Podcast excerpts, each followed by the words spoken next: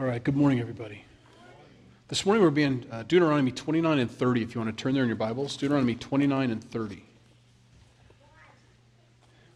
Because that's our next chapters. Now, I believe next week we were going to do a baptism, but nobody contacted me about being baptized, so not doing it anymore, just because, you know, we could all stand out there and hope, but, which is fine.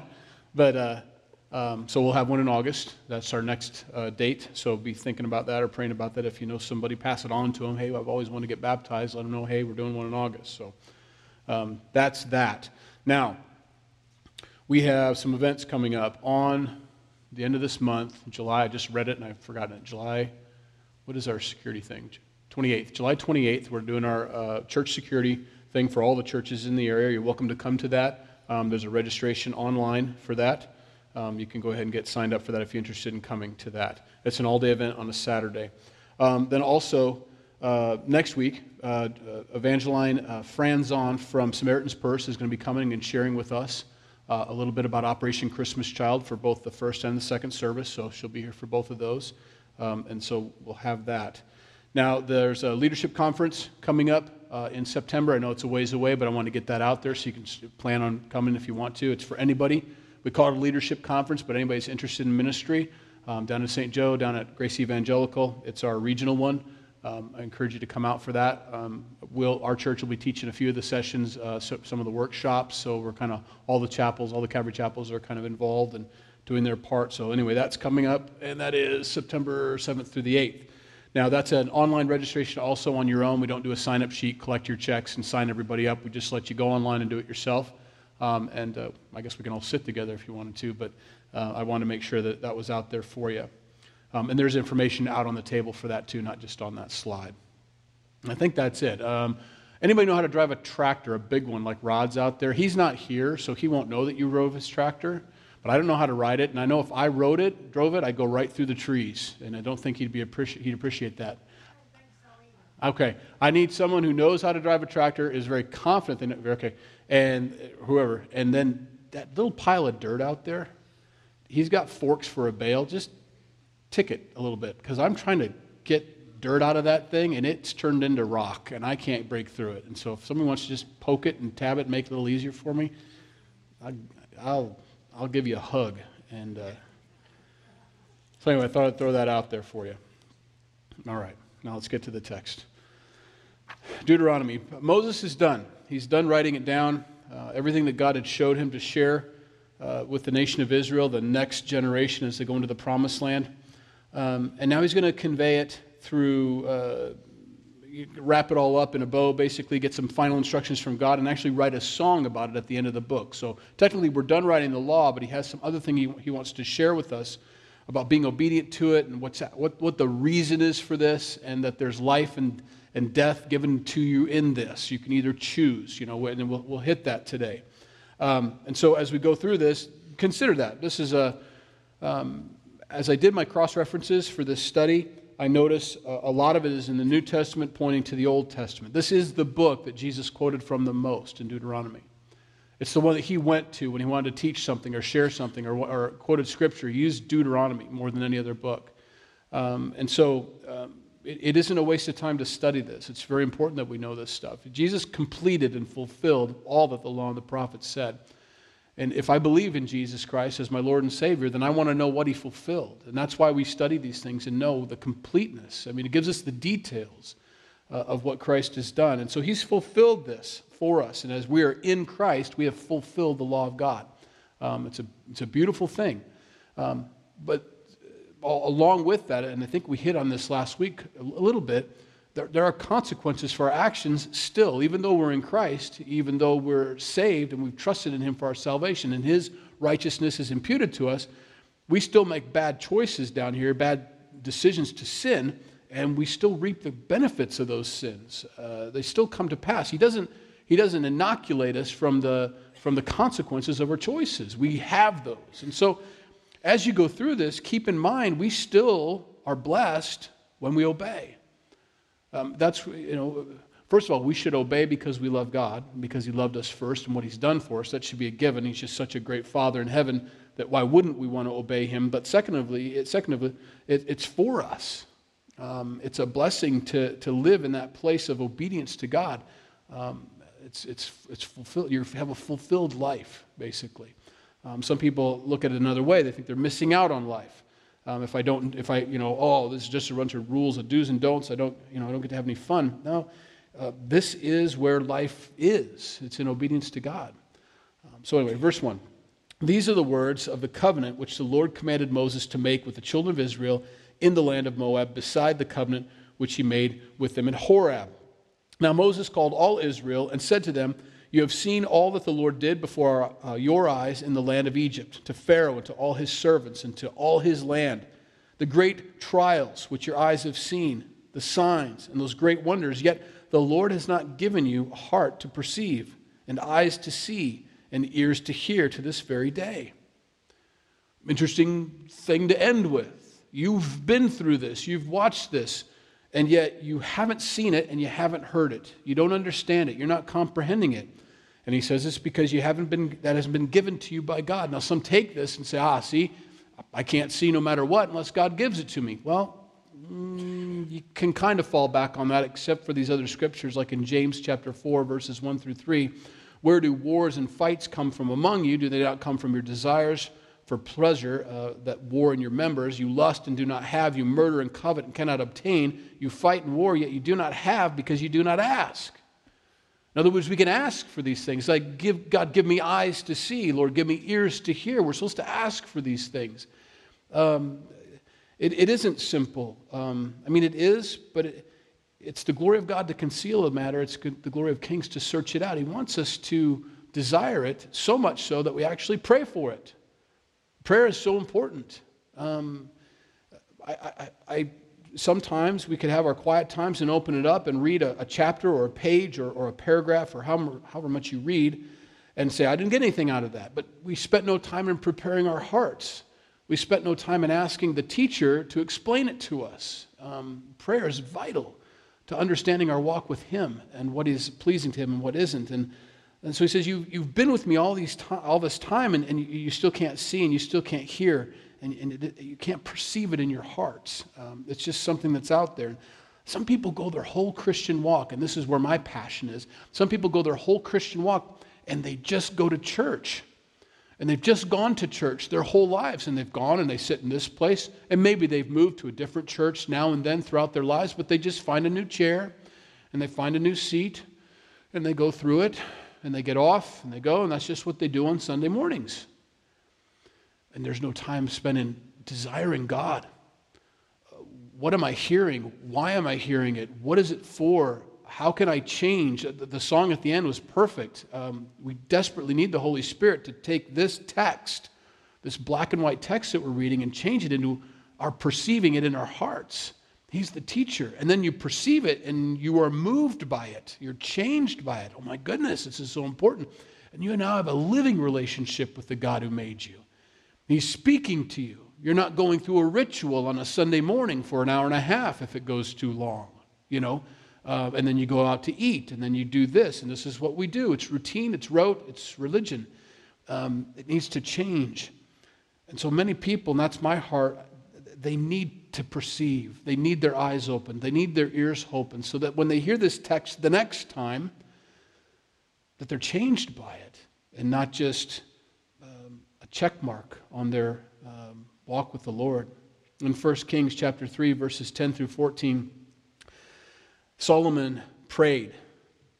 God says, I want you to ask for anything. And Solomon prayed. The speech pleased the Lord that Solomon had asked this thing. What he had asked for was he wanted wisdom. I need wisdom on how to rule these people. I'm like a child, Solomon says. And, it's a big thing for a man to say, I feel like a child when it comes to this stuff. And that's a pride thing that needs to get out of our hearts. I mean, we need to let go of that pride and come to God and say, you know what? I've been in church for 50 years and I feel like a child when it comes to knowing your word. I feel inadequate.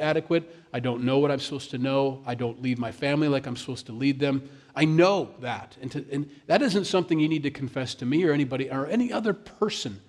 But when it comes to God and your prayer life, that's a great thing to start off with. I feel like a child, and I don't want to be a child anymore when it comes to this stuff. And that's what he asked him. And here's God's response to that. Because you have asked this thing for wisdom and have not asked for long life for yourself, which is usually what we ask for. God, I don't want to be sick anymore. God, take away this illness. Or, God, I want to have no more money problems. We ask for the stuff that pertains to us. But because you didn't ask for that, because you didn't ask for long life, you didn't ask for riches, you didn't ask for the life of your enemies, you didn't want vengeance, but you have asked for yourself understanding and to discern justice. Behold, I have done according to your words. See, I have given you a wise and understanding heart, so that there has not been anyone like you before you, nor shall any like you arise after you. And I have also given you what you have not asked. I have given you the riches, the honor, so that there shall not be anyone like you or among you, the, uh, the kings, all your days.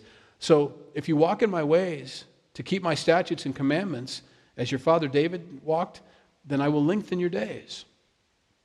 Solomon wasn't concerned with having length of life uh, even quality of life in a worldly standpoint, he just wanted to know God better.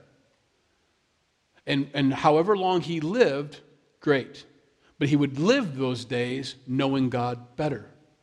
Whether that was five more days, whether that was five more years, he knew God better. And that was more important to him than living 20 more years or 50 more years not knowing God better.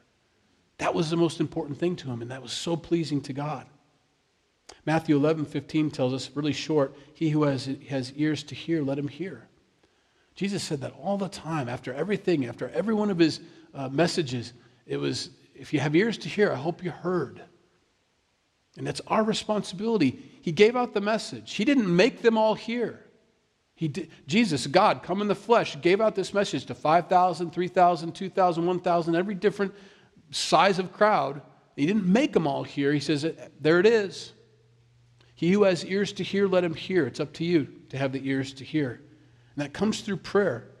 And so we go along here in the next section of scripture here. I know we stopped there in the middle, but and have here's what he describes to him. You have not seen yet, you don't have it in your heart, you haven't heard to this very day. And I have led you 40 years in the wilderness. Your clothes have not worn out on you. Your sandals have not worn out on your feet. You have not eaten bread, nor have you drunk wine or similar drink, that you may know that I am the Lord your God. And when you came to this place, Sihon, king of Heshbon, and Og, king of Bashan, came out against us to battle, and we conquered them. We took their land and gave it to, as an inheritance to the Reubenites, to the Gadites, and the half tribe of Manasseh. Therefore, keep the words of this covenant and do them, that you may prosper in all that you do.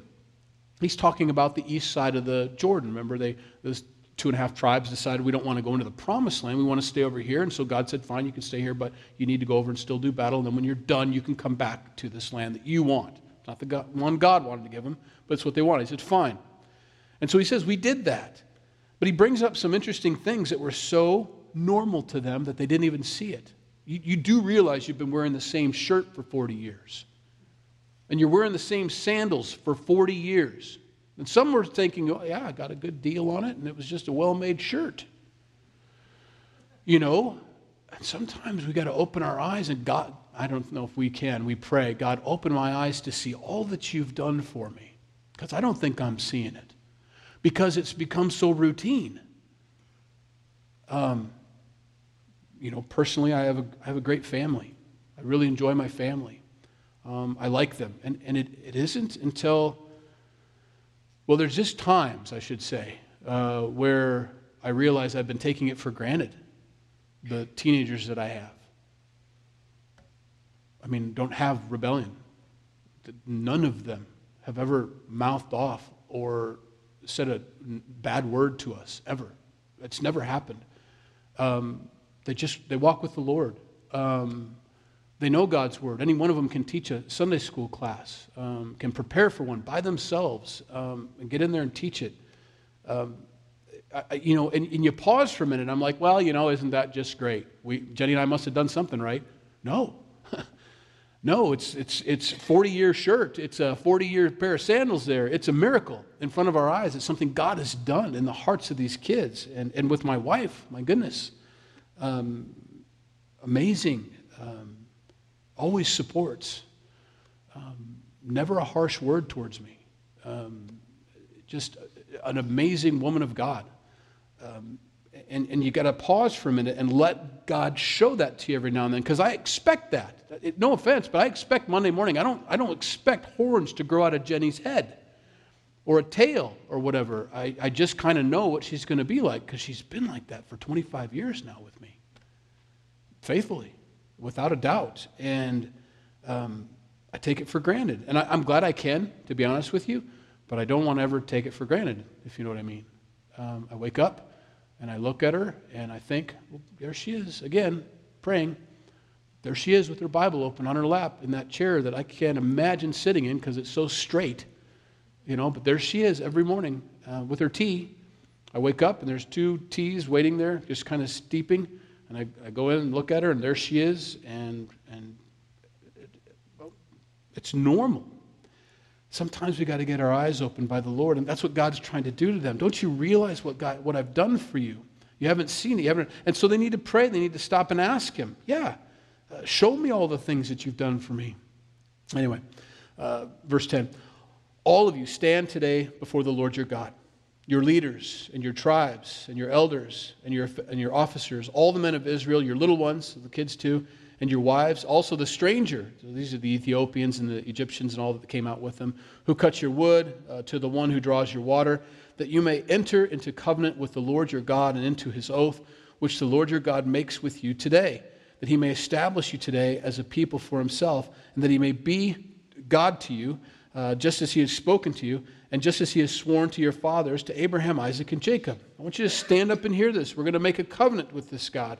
Uh, before we go in, I want you to him to be your God. And, and, and this isn't something that they just woke up and said, "Oh, I didn't realize we needed to do that." No offense, but they've been walking with him for 40 years with their parents. Granted, um, he says, "I want you guys to." It's almost like a renewal kind of thing. I, I, I want you to commit your life to this again.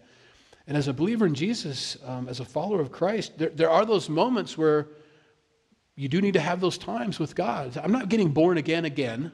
Don't get me wrong. That happens once. You're saved, you know, um, and I've been walking with Him. But it is nice to say, you know, I'm going to.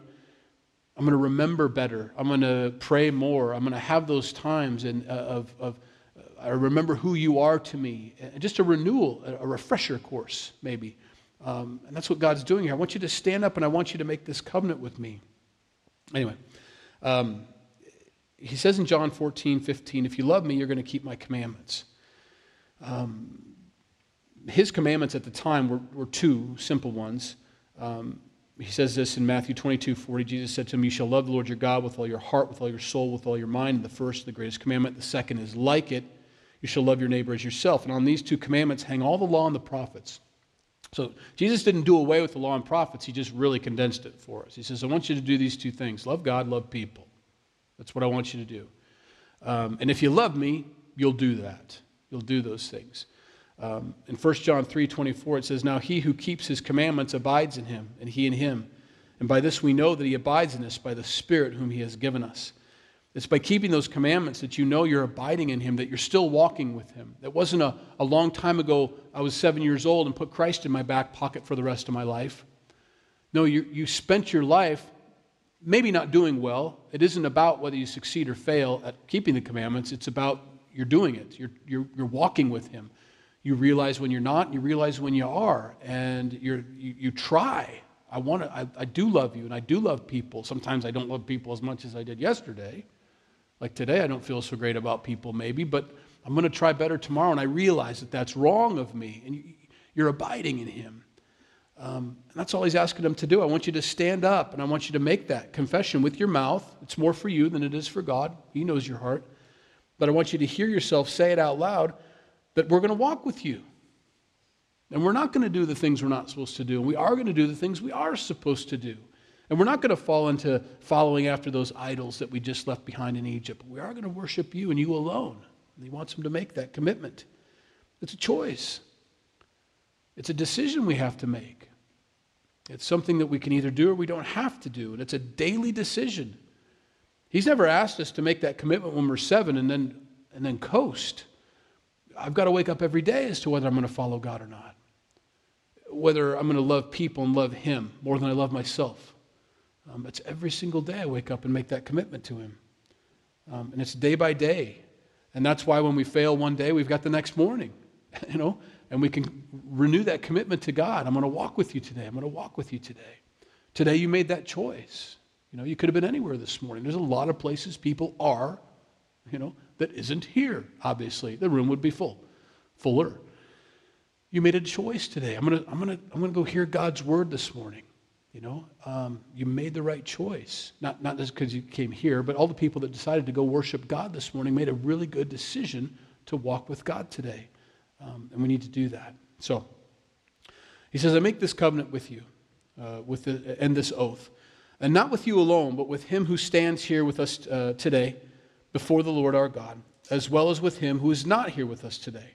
For you know that we uh, dwelt in the land of Egypt, and that we came through the nations which you passed by, and you saw their abominations and their idols which were among them wood, stone, silver, and gold. So we're going to focus on that. Remember all those things you left and walked through, so that there may not be among you man or woman or family or tribe whose heart turns away today from the Lord our God to go and serve the gods of these nations. And that there may not be among you a root bearing bitterness or wormwood. And so it may not happen that he hears the words of the curse and he blesses himself in his heart, saying, I shall have peace, even though I follow the dictates of my heart, as though a drunkard could be included with the sober. Uh, that's the hearing with understanding. I, I, I can't hear God say something from his word and say, I know, that's for most people. It's not for me. I'm going to be fine. I follow the dictates of my own heart. I've, I've kind of found my own path walking with God. I've, I've kind of grabbed a little bit of here and a little bit of there from all these other religions, and I've made this one beautiful religion that I, well, I hope you hear yourself. You've made it. It isn't God. You've made it to be God. Um, before I got married um, to Jenny, I had this idea of what my wife would be like. And I had a lot of ideas. And I had grabbed those ideas from this magazine or that video or that movie or that person I met one time. And I took all those attributes and I made this wife for myself. She wasn't real, it was an imagination thing, okay? Obviously. But people think they can do that with God. I'm going to make this, I'm going to take this and this and this and this. And all of a sudden you've decided on what this God looks like when He's explained Himself thoroughly and completely in His Word. And so when they hear something from this word that maybe convicts their heart, they say, Well, I don't, I reject that kind of part of the God, and I'm going to take the part of the, the God that I like over here, which makes me feel better about doing that one thing that I was convicted over here about, but not over here. And they begin to grab all these things, and pretty soon you, you are the God. You are worshiping yourself. You've made him just like you. He does everything you do. He likes everything you like. He hates everything you hate. He's just like me because he is you. And so we got to be careful, and that's what he's warning them. I want you to hear this. He says, I want you to make this covenant. I don't want bitterness, and I don't want you going around thinking that you're going to have peace, even though I've said if you break these commandments, you won't have peace. Because you won't. There are, there are consequences for these things. The drunkard can't be included with the sober.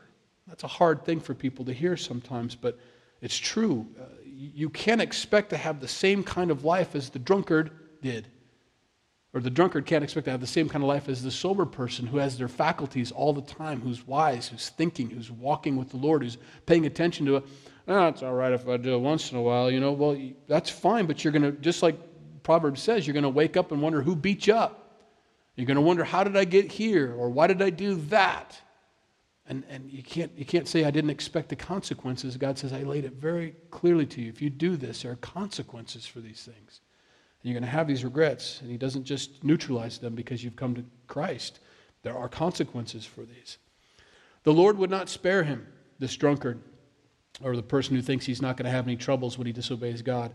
He will not spare him, for then the anger of the Lord and his jealousy would burn against that man and every curse that is written in this book would settle on him, and the Lord would blot out his name from under heaven, and the Lord would separate him from all the tribes of Israel for adversity, according to all the curses of the covenant that are written in this book of the law, so that the coming generation of your children who rise up after you, and foreigners, or a foreigner who, come, who comes uh, from a far land, would say when they see the plagues of the land and the sicknesses which the Lord has laid on it. And here's what they say these, these people that come upon you who've been disobedient to God, they look at you and they say this The whole land is brimstone, salt, and burning. It is not sown. In other words, there's no crops anywhere, there's no fruit in it, uh, nor does it bear, nor does any grass grow there, like the overthrow of Sodom and Gomorrah, Admah, and Zeboim, which the Lord overthrew in his anger and his wrath. All nations would say, and here's what they say about you again, or nation of Israel at this point Why has the Lord done so to this land? What does the heat of this great anger mean? Then people would say, Because they have forsaken the covenant of the Lord God of their fathers, which he made with them when he brought them out of the land of Egypt, for they went and served other gods and worshiped them, gods that they did not know and that they had not given to them, that he had, had not given to them. Uh, then the anger of the Lord was aroused against this land to bring on it every curse that is written in this book. And the Lord uprooted them from their land in anger, in wrath, and in great indignation, and cast them into another land as it is this day. As, as, as you read that, it sounds like a warning, but it's actually a narrative. It's actually what happens to the nation of Israel. He, God is omniscient, He knows what's going to happen, and so He writes it down. Here's what it's going to sound like. And I guarantee you, these are direct quotes from people who saw what happened to the nation of Israel when they, when they went into captivity in Babylon. This is what's going to happen to you. Um, as we walk with the Lord, as we walk with Jesus and we're born again believers, we understand that He covers all of our sin. We know that. But the consequences remain for our decisions. I've beaten that horse several times today. I know that. And, and yet, we're still reading it this morning because the danger is still there for our hearts to hear it this morning and still think that we can be disobedient and not have it touch us. And that's a concern. To watch people who used to walk with God so closely begin to slowly slip away and allow more and more sin into their lives until you look at them and you say they're just a burned out forest. They're just, they're salted. And I don't mean in a good way. I mean, like we put a block of salt out there for the deer I think it was like 10 years ago, you still can't grow anything out there. It's just this big, they just paw at it and just keep digging at it because it's still in the soil. But it's dead forever as far as I'm concerned. Everywhere we put a salt block, it's just never, never going to grow there. That's, a, that's it's so, it's such a glaring spot out there. It's so obvious to see amongst all the green grass and the green. Like, What's that? What's that? Can we do anything? Can we put some seed on that bare patch out there? You can put seed on it all you want, but it's salted. It's done. They used to do that when they would conquer land. They would salt the earth so that it couldn't grow anymore. It's like it's just like a, you know, I don't know, kicking somebody while they're down kind of thing. Some people's lives look like that. You were so close to God. You were walking with God. He was changing your life. You were so soft and tender-hearted. What happened? I know what happened. They walked away from him. They were disobedient to him. And they don't have that fellowship with him. And either way, it's a lesson. I've said that a lot. You can either be a good proverb or a bad proverb, but you will be a proverb. My walk is a proverb with God. That's what it looks like for a man of God who walks with the Lord. That's what it looks like. Wow, what a great example. Or that's what it looks like when a man doesn't walk with the Lord. What a great example of what not to do. Either way, I'm going to be a proverb. And that's what, he, that's what he says to the nation of Israel. You're either going to be a shining light on a hill for the whole world to come and draw unto me, or you're going to be an example of what it looks like when you don't walk with me and they're still going to be drawn unto me. Verse 29. The secret things belong to the Lord our God, but those things which are revealed belong to us and to our children forever, that we may do all the words of this law. I love that verse. I get upset when I don't know everything. I hate not knowing things. I like to know everything. This real estate gig that I've got going on,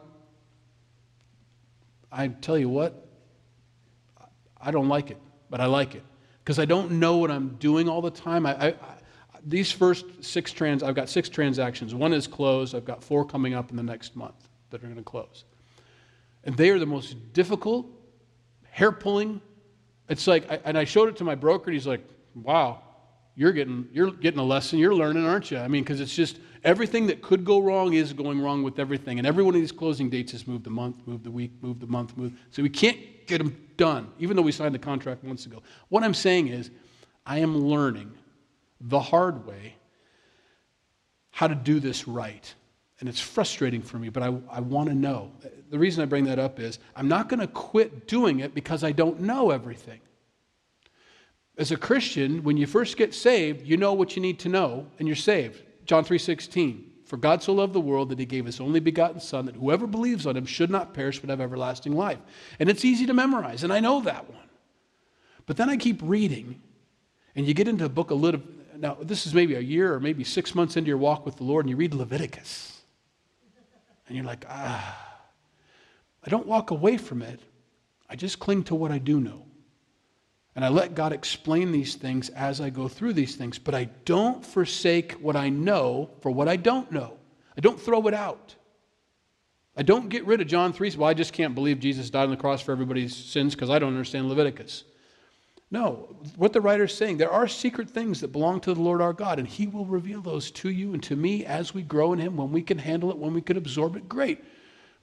But don't be frustrated that you don't know it to the point where you throw out everything you do know about God. Cling to what you know about the Lord. And let Him add to that incrementally as you grow with Him, as you read, as you discover. But don't, don't throw it all away. The secret things belong to the Lord our God. That's fine. Let Him have them. But those things which are revealed, the things that He has taught us, He has showed us, they belong to us and to our children forever, that we may do all the words of this law. And I think we do ourselves a disservice when we try to rush that process. I like to know things when I start a new job, I'm sure everybody is, you want to know everything about it all the time right now. Give me a book, give me a manual. Where's your, where's your, where's your binder, your three ring binder that shows you operational procedures for this position? And you know that anybody that's worked in any kind of situation, you have to make those for the next guy to pass it off to. But they don't cover everything. And you look through it, well, this is here, and it says we're supposed to do that, but culturally in this business, we don't do that anymore. Even though that's what's written down, what we're supposed to do, the office doesn't really do it that way anymore. So you got to figure out this crazy thing that someone's got in their head but haven't put down on paper. Okay, I know. I know how frustrating that is. And so you got to sit back sometimes and you have your three ring binder, but then you got to kind of walk in everybody's footsteps for a while and just kind of watch how things work and you figure it out. And you see how the system works. You see where the files are. You see why they keep it in that right drawer instead of where it's supposed to be over here in this file cabinet. You start understanding the process of it, and you begin to pick this, pick this up walking with Jesus is a, is a lifelong deal. And you know what you know today. Good for you. Let him add to that. Let him add to that what he needs to add to that, and then grow. And you're going to grow at the right pace. You're going to grow at the right, at the right uh, well, increments, anyway, uh, speed and, and increments. All right, chapter 30. Now, I need to run. I got seven minutes. Now it shall come to pass, when all these things come upon you, and they will, the blessing and the curse which I have set before you, and you call them to mind among all the nations where the Lord your God drives you, and you return to the Lord your God and obey his voice according to all that I command you today, you and your children, with all your heart and with all your soul, that the Lord your God will bring you back from captivity and have compassion on you and gather you again from all the nations where the Lord your God has scattered you. If any of you are driven out to the furthest point under the heaven, from the Lord your God, uh, from there, the Lord your God will gather you, and from there he will bring you. Then the Lord your God will bring you to the land which your fathers possessed, and you shall possess it. He will prosper you and multiply you more than your fathers. And the Lord your God will circumcise your hearts and the heart of your descendants to love the Lord your God with all your heart, with all your soul, that you may live. I covered a lot there. But it's interesting how he covers a lot there. Okay, we haven't even gone in and conquered yet, which is going to happen and you haven't even lived there very long, which you're going to, and everybody's going to have their own vine and their own fig tree. And then you're going to be disobedient to me, which you haven't done because I'm trying to get you to be obedient to me today, but you will be obedient, then you're going to be disobedient. And then that country's going to come in and take you away to someplace else, which hasn't happened yet, but it's going to. And he goes through this whole process. But I'm going to bring you back, and you're going to be brought from all the places. You're not going to be lost. You're going to be scattered, but I'm going to, you're not lost. I'm going to bring you back to this place. And we see that in Matthew 24. That's what Jesus is talking about in Matthew 24. We're going to see that the second coming of Christ. Jesus is going to bring back all of Israel back to Israel. All the Jews from all over the world are going to come back to that nation. And we're seeing that begin to happen right now. It happened um, well, in the 60s when they, when they made it a nation. And they, uh, no, 43. Wasn't it 43 or 46? 46. 46 it started and they began to come back and populate and, and develop. And it's an amazing country now.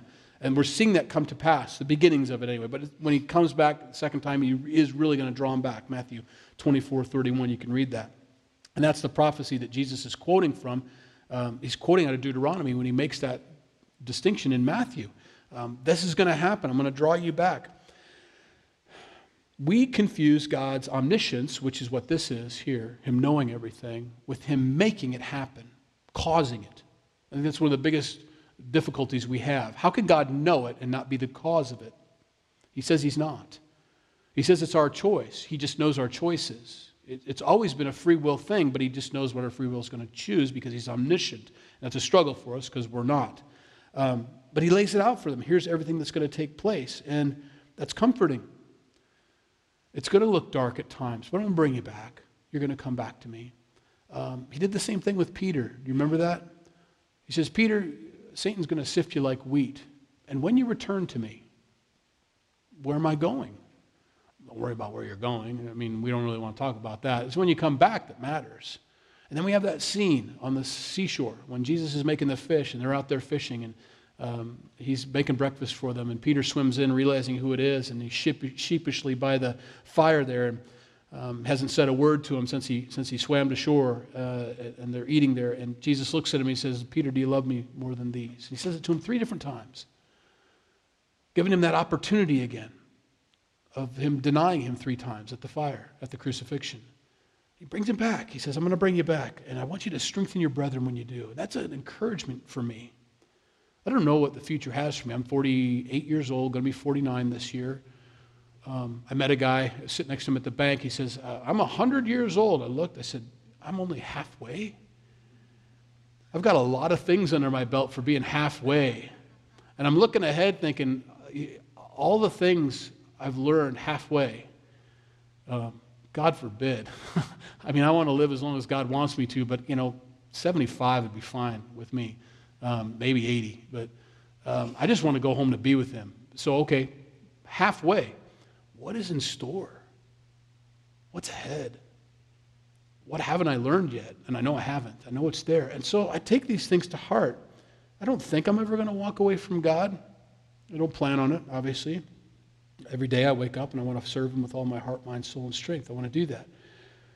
But I'm also, He started a good work in me. And I have to trust that even if I do have bad days, bad months, maybe a bad year, a bad season in my life, I'll come back to Him. Um, can I help you, parents out there, with wayward kids this morning? Kids that aren't walking with the Lord, maybe right now? Um, we get this scripture, and it's a true scripture. Train up a child in the way he should go. When he's old, he will not depart from it. And that's, that, we use that. That's important. And yet we have God who wrote that scripture write this scripture also.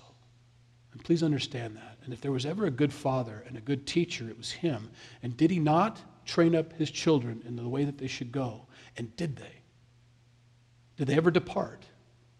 They did but he brought them back. And so be encouraged in that. When you think, I don't know, I must have done something wrong as a parent, maybe you did. Go with that conviction if God's shown you that. You may need to change some things for sure.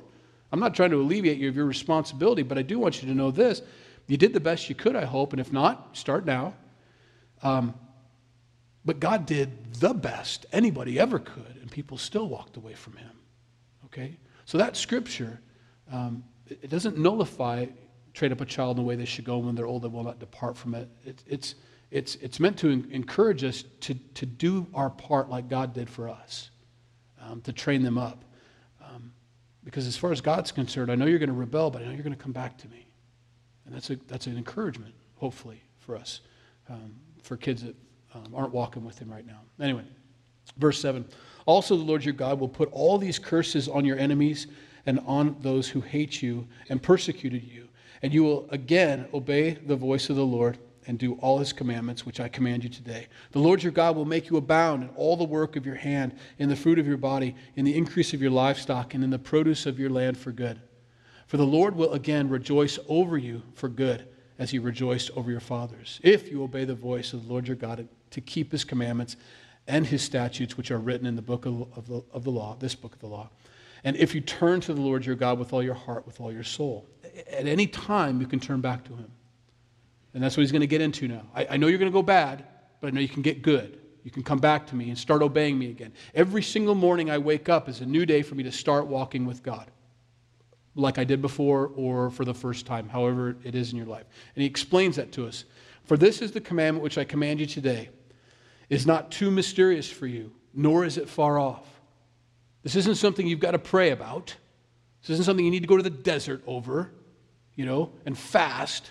This is a very easy thing I've told you. It's not mysterious. It's not far off. It is not in heaven that you should say, Who will ascend into heaven for us to bring it to us, that we may hear it and do it? Nor is it beyond the sea that you should say, Who will go over the sea for us and bring it to us, that we may hear it and do it? But the word is very near you, in your mouth and in your heart, that you may do it. You already know.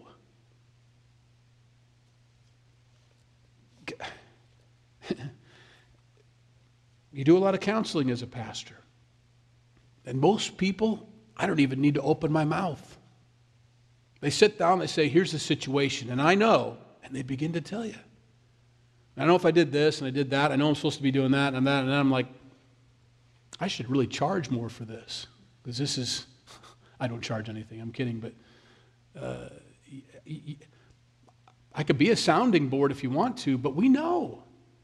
Oh, my marriage, my marriage, my marriage is on the rocks.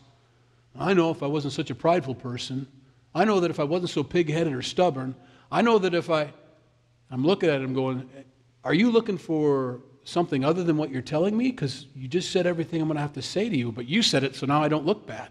You know, you said it to yourself. I don't have to tell you you're pig headed and stubborn. And, you know, if I, it's there. We all know what we're supposed to do to have a good marriage. I think when we ask other people's, maybe we want a second opinion. Is there any other way I could do it without pride? I, I like my pride. Is there any way I can get her to do what I want her to do all the time and I don't have to give in on these things ever, you know, kind of thing? No. there isn't. You've got to love your wife like Christ loves the church. That means she gets to crucify you every day if she wants to. And you carry the nails in the cross and give her the hammer.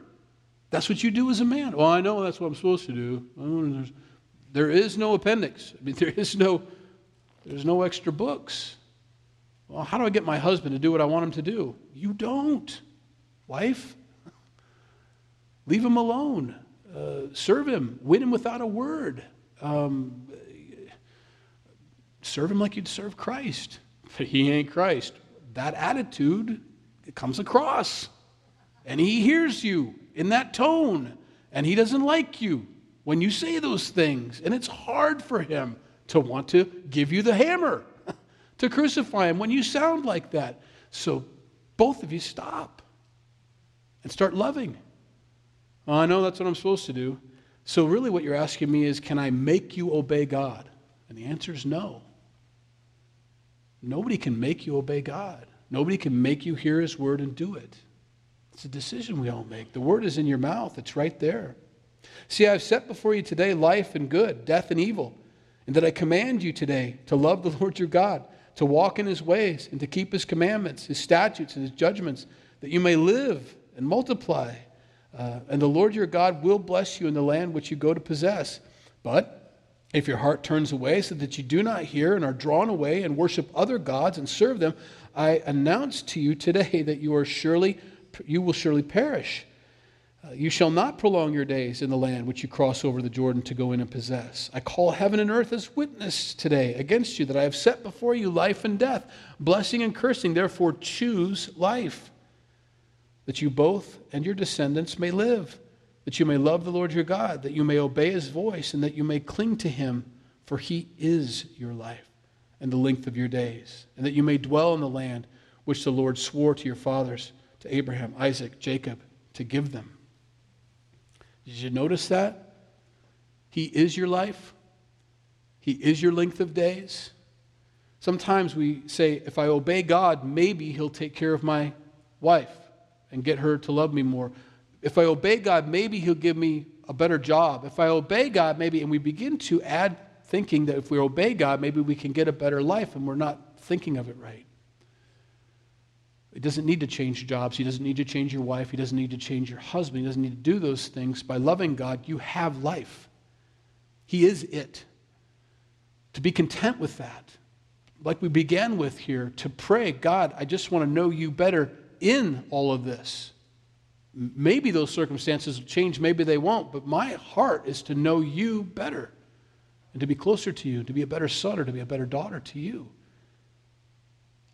It's our mission field, it's our ministry to minister to our wives and to our husbands and to our kids. It's what we're called to do. You don't need to go to Africa necessarily to minister to lost people. You may be living with one. That's your mission. I don't have to find a congregation. I mean, I have one, but I have my kids. I don't want to ever lose my kids. They're my congregation. They're the first sheep, lambs that God ever gave me. He is our life, He is our length of days.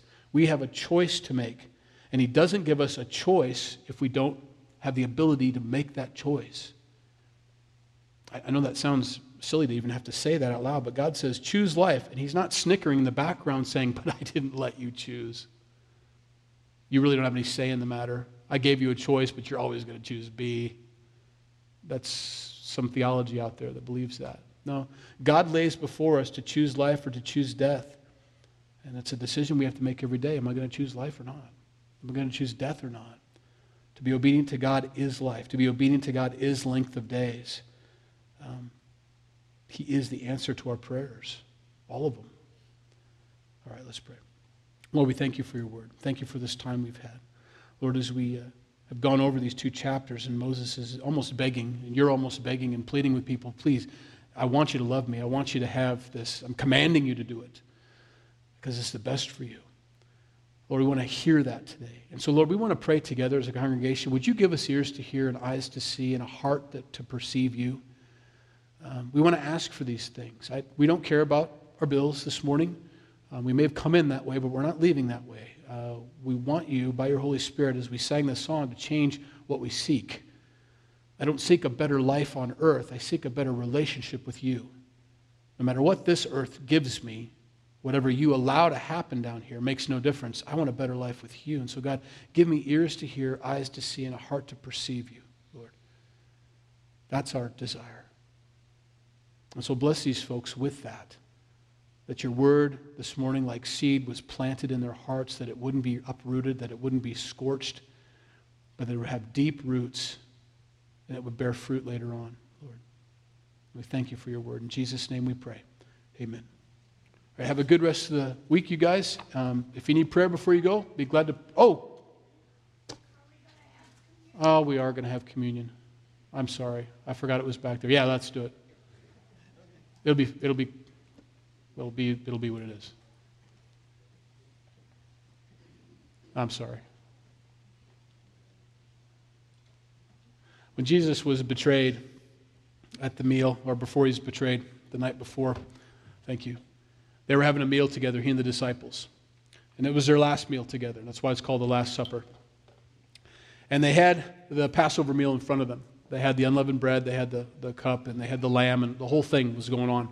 He took the bread and he broke it, and he gave thanks. He says, Take and eat. This is my body broken for you. As often as you eat this, do this in remembrance of me. That was confusing for them because they understood what this meant uh, in the ceremonial sense, but not in the sense that, okay, it's you now. This was before he was crucified, so he wasn't meaning that this actually is my flesh. He was saying this symbolically represents my flesh. Um, and as often as you eat this meal, as often as you have this piece of bread, do this in remembrance of me. He's pointing to what he's going to do for them tomorrow, the next day, when he'd be crucified. His broken body was for them. And as they believe on that, which is what the eating means, when you believe on that, it affects every area of your life. On that same night, he took the cup that they were drinking. He took it and said, This is the cup of my new covenant, the blood of my new covenant. As often as you drink this cup, do this in remembrance of me. Now, he hadn't bled yet. And so this wasn't his blood, it symbolically represents his blood. And he wanted them to know that tomorrow, when I have the thorns on my head, when I'm pierced, when my hands are pierced, my feet are pierced, my side is pierced, I want you to remember that the blood is pouring out of my back and all over me, that this is for you. And do this in remembrance of me. And as the guys would witness this the very next day, they would, this would have a whole lot more meaning for them because they'd be, oh my goodness, every time they'd eat this, they would think about his broken body. They would think about his shed blood and what that meant for them that he died on the cross in place of them. He took their sins, put them on the cross, and he took the guilt upon himself. And God's wrath intended for them was poured out on their, their Savior, Jesus, our Savior, Jesus. And so we remember that today. As long as we're reading about the covenants, um, the obedience that is required um, and needed for a beautiful, holy life, um, obedience to the law is not a requirement for salvation. As much as we focused on that today, please understand that, that Christ fulfilled everything we read. And we're hidden in him, he says. And because he goes to heaven, we go to heaven. Because he rose from the dead, we rise from the dead. Because he's, he was crucified, we consider ourselves crucified, died, but we were raised. So understand that as we eat this bread and drink this cup, we do this in remembrance of our great salvation that we have in our God's Son, Jesus. And we thank him for that this morning. Lord, we thank you for your broken body, for your shed blood. It should have been us, but it wasn't. You took our place, you took our sin, and you separated it from us. And we are righteous. We don't feel like it. We want to try harder. We want to work uh, more to look like your kids. We want to look like our dad. Um, we want to act like you. We know that we don't, but we know that that's not salvation. Our salvation is in you. Uh, the forgiveness of sins is in you. Our entrance into heaven is because of you. And because of all of that, because of this little meal that we're having here today as a, as a little bunch of believers in, in our corner of the pasture here, as we eat this, Lord, we, we're reminded, Lord, that our obedience to you comes from this love that you have for us that you demonstrated on the cross. We thank you for that. And so we remember you this morning. We remember what you did. We're very, very thankful for it. In Jesus' name, amen.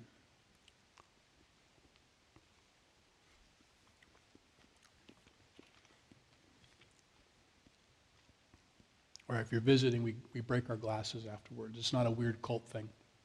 It's a thing to represent that we're broken vessels. And what comes out of us is what people see. They see through our cracks, through our sin, through our forgiveness, through Christ.